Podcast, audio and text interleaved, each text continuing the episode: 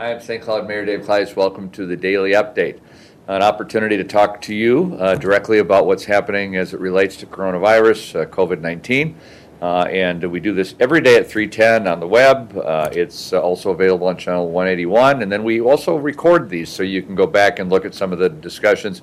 Uh, one of the opportunities I have to do this uh, each day, and we do it after the, the governor gives his uh, briefing at 2 o'clock uh, with his commissioners and a number of other folks. Uh, it's important to, to update folks on what is done locally, and I have an opportunity to bring people in, and I, I can't say enough of how important it is uh, for all of what you're doing. Um, you know, to, to stay safe, to stay at home, uh, following the guidelines and the directives that are coming from the national and the, and the state level.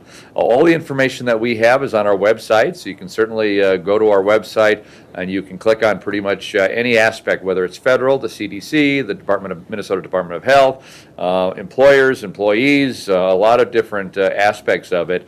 And none of that would would take place at all if it wasn't my guest who runs our our information technology, Michael Myers, who is our IT director. He and his staff uh, do just a tremendous job of uh, keeping uh, technology. We, I think, we as a as a certainly as a community, as a state, as a nation, as a world, rely even more on the fact of technology. And technology advances constantly, but despite the fact that uh, it continues to advance, uh, I still don't know how any of it works. thanks that we have, thanks to the people who actually run it and make sure it continues. I think everybody's used to using uh, different types of uh, Zoom or Microsoft Teams or WebEx or all kinds of different ways of connecting, and we're connecting more, but we're connecting differently. But there's a lot of things that we need to be cautious of, uh, scams that are out there, things that, uh, you know. So I wanted to bring uh, Mike in today to talk a little bit about what he and his team is doing uh, but also uh, some of the things that you can do to safeguard yourself, some information that he can give. So I'll turn it over to our Director of Information Technology, our IT Director here for the City of St. Cloud, Michael Myers. Thanks, Mayor, uh, for giving us a chance to speak here today. Uh, first, I'd like to thank my staff for their tireless efforts in this unprecedented time in delivering services.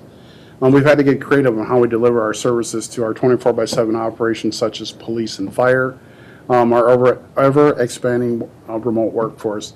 Uh, during this time to, uh, to adhere to the social distancing requirements, um, we had a large share of our workforce uh, transition to working from home, which has presented some challenges, but we're working through those. Also, we have the website updates that we provide information that's very fluid in this time and should keeping that current. First, I'd like to speak to is the transition of our workforce. Uh, the challenge we had was hardware. Um, for example, our engineering staff, um, they do their CAD work uh, for road projects on very uh, high, high-end workstations that have a lot of horsepower. Um, we pulled laptops from our, our training lab and redeployed those for work, uh, for our workforce that was working from home as one item. But those, those that hardware didn't have the, the horsepower to work for our engineering staff. Um, so we leveraged a tool very similar to what you use at home as a TeamViewer.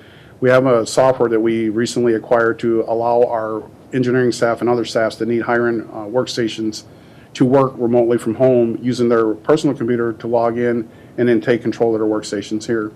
Um, we use a couple different VPN clients that we have um, to allow the folks that were taking our checkout labs to have a secure connection because security is one of the things that you really need to be careful of as you transition this workforce from from your city hall to or to our other departments uh, to their homes.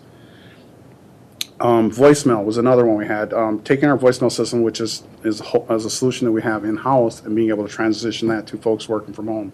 How do they know that they got voicemails? When they're in the office, they have their phone sets light up and let them know that there's voicemails. So working with um, our assessing department, uh, they gave us a call a, a, call tree or list of phone numbers they wanted us to notify, and there's a service or a feature we uh, deployed on our, our voicemail system that notifies them when there's voicemails available for them when they don't have the light like they are used to seeing.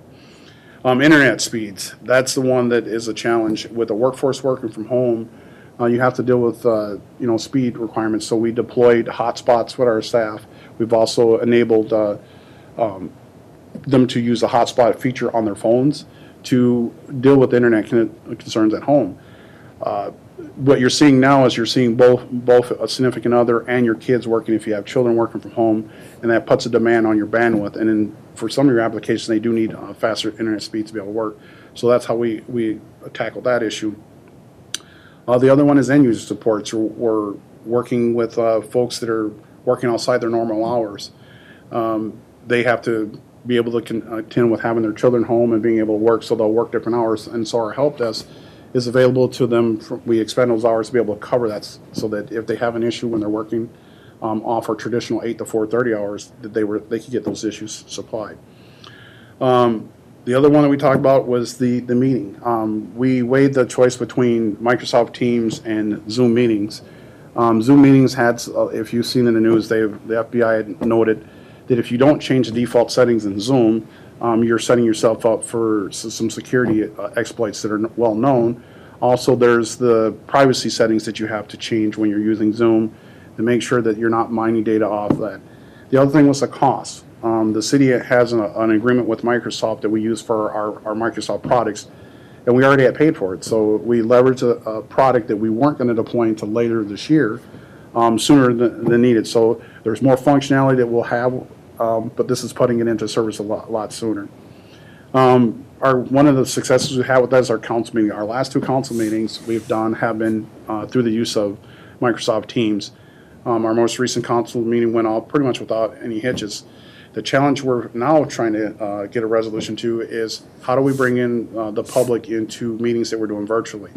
Uh, we don't want to exclude any members of the, uh, of the public to be able to, uh, voice their concerns, uh, with items that we're bringing before our council. So we've had to contend with that and we're, we're, we're continually, um, uh, modifying that process because we want to make sure we make it available to everyone.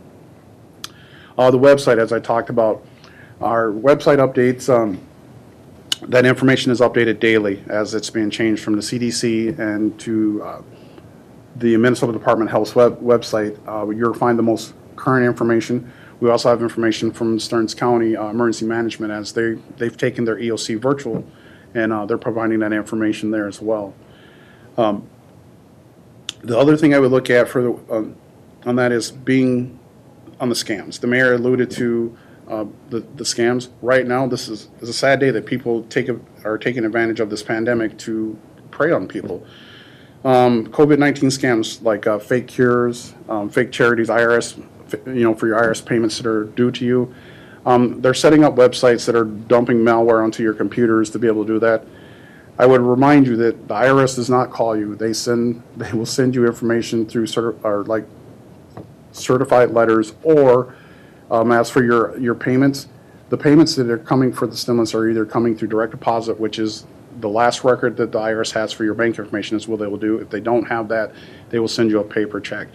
Um, We'll be putting information up on our website showing um, how to check the status of your stimulus payment, and also the FCC um, for reporting scams. If you, someone, if you're fall victim to scam, um, to prevent other people from falling that, we ask that you report, and we'll put that on our COVID information page for that. Um, one of the things I would also tell you is make sure you're updating your virus and malware software on a regular basis. Um, that will help uh, thwart uh, the attempts for these, these scammers to come at you.